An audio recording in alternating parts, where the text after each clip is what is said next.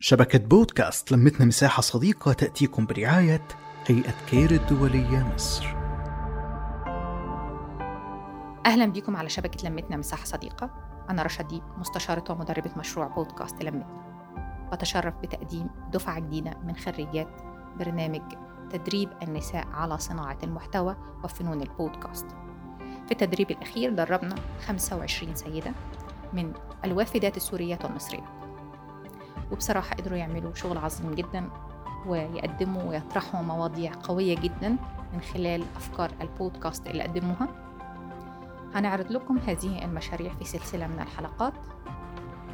يلا بينا نسمعها.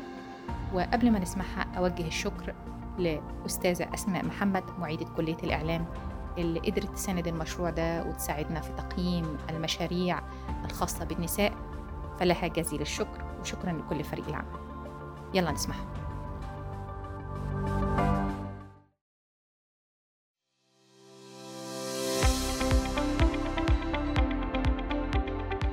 أهلا بيكم في شبكة لمتنا مساحة صديقة.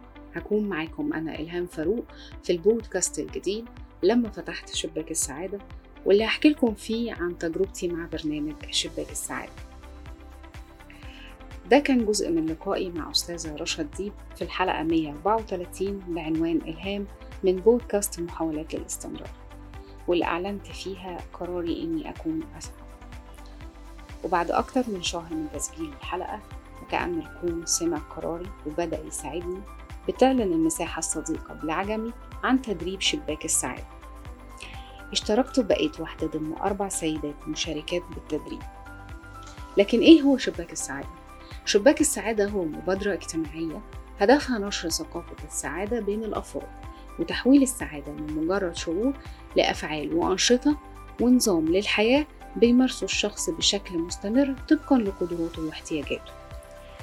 استمر التدريب على مدار شهور قدمت فيه المدربة أسماء جمال البدر محتوى معرفي وثقافي صحي ونفسي وتجارب حياتية حقيقية ساهمت بشكل كبير في رفع مستوى الوعي عندي وتحسين صحتي النفسية. ومن أهم أهداف التدريب كان تأهيلنا للعمل كمسعفين نفسيين.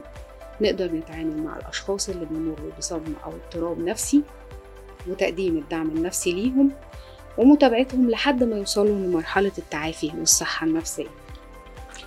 التأثير الإيجابي لبرنامج شباك السعادة على حياتي وشخصيتي كبير ومستمر. فلو حابين تعرفوا تفاصيل أكتر عن تجربتي مع شباك السعادة انتظروني. أنا إلهام فاروق في الحلقات الجاية من لما فتحت شباك السعادة. دمتم سعداء. نحكي نتشارك نتواصل.